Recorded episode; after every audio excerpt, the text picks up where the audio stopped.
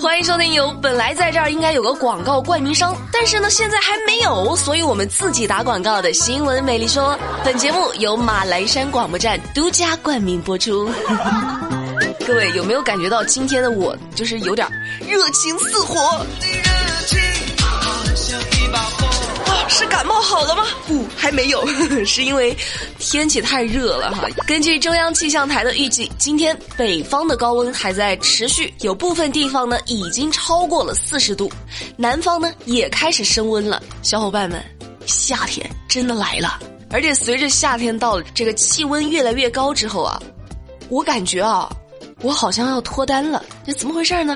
因为我觉得我喜欢的男孩子好像也喜欢我。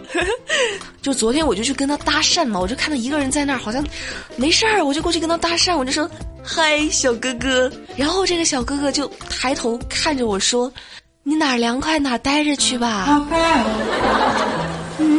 说他是不是开始关心我的健康了？都开始怕我中暑，怕我热，让我去凉快一点的地方。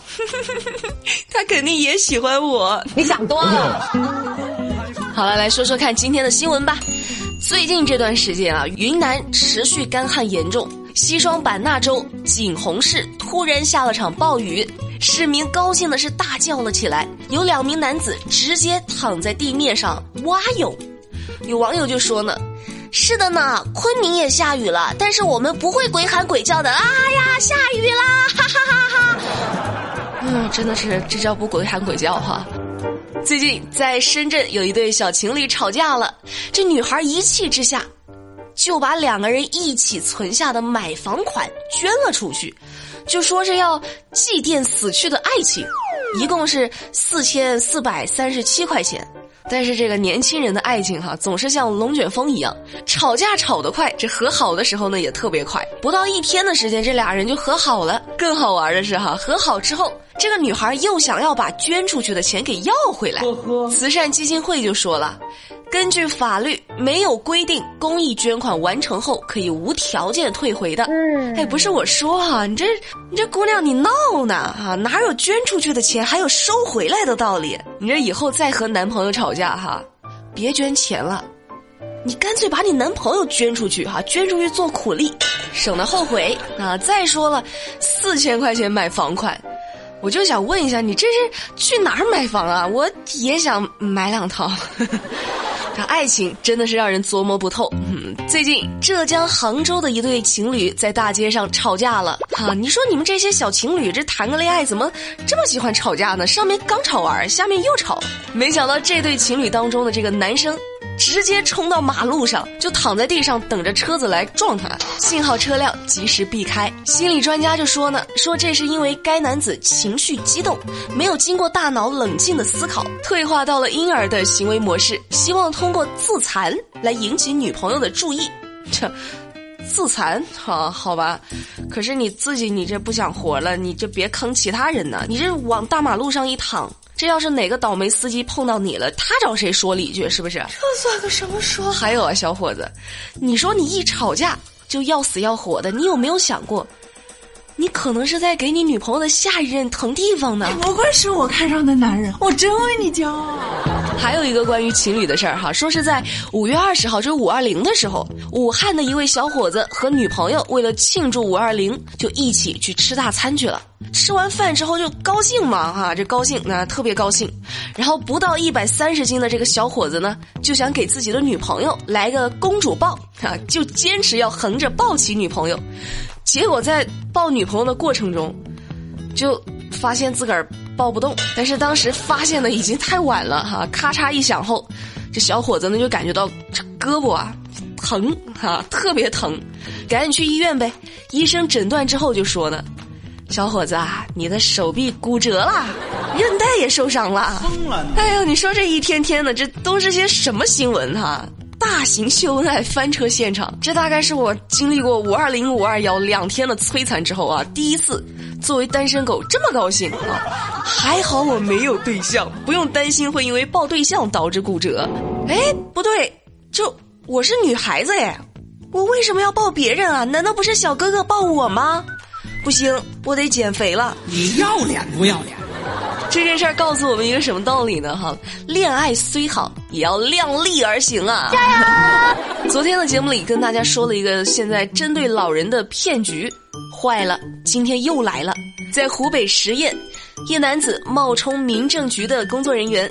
骗了一个九十岁贫困老爷爷的两千块钱，这老人就急坏了，几天都吃不下东西，就说呢：“ 这是我攒了一年半的钱呐。”目前警方已经帮老人把钱追了回来。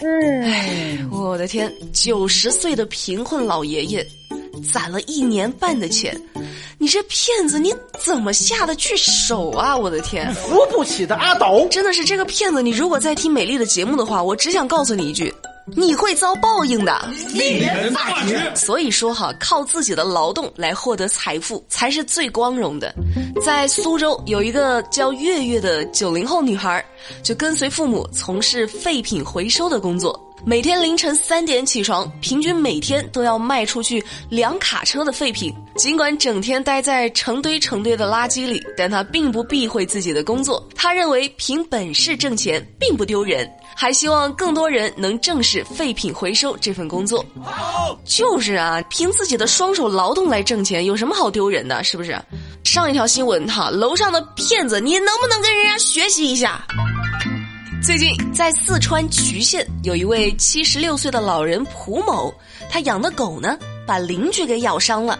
这邻居呢就要求他赔偿，蒲某就认为说是邻居在欺负自己，一怒之下用打火机点燃了自己家的房子，然后呢就打算去乞讨。那走在路上，这老人突然又后悔了，就到派出所去投案自首。民警赶到后发现，不仅是蒲某自家。火还烧到了其他三户邻居家的房顶，损失达到了六万块钱。不过万幸的是，没有人员伤亡。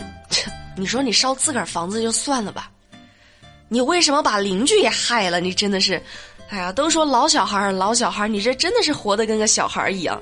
有句话怎么说来着？四十而不惑，五十知天命，七十而从心所欲。想烧家就烧家，你这真的是很随心所欲啊！对呀。好了，最后再跟大家说个河南周口的事儿。河南周口一个哥哥呢，就担心即将高考的弟弟在食堂吃不好，就开始学做饭，每天中午都亲手做好饭送到学校。这个哥哥就说了：“我是距离弟弟高考六十八天的时候开始送饭的，每天都去。我还会趁机跟弟弟聊天，希望减轻他的压力。”啊，那么问题就来了。如何才能默不作声的让我哥看到呢？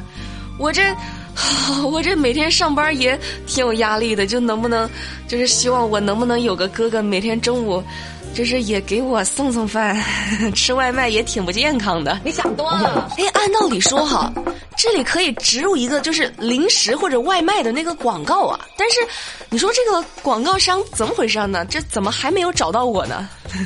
所以我们今天暂时不植入，但是大家要注意了哈，我们这里有个广告位啊，在等你来。好啦，今天的新闻美丽说就跟你们说到这啦。了解更多资讯，参与话题互动，新浪微博搜索关注马栏山广播站就能够找到我啦。明天晚上八点不听不散，拜拜。啊，今天也是还在感冒的一天，就希望感冒的朋友能够早日康复。再见。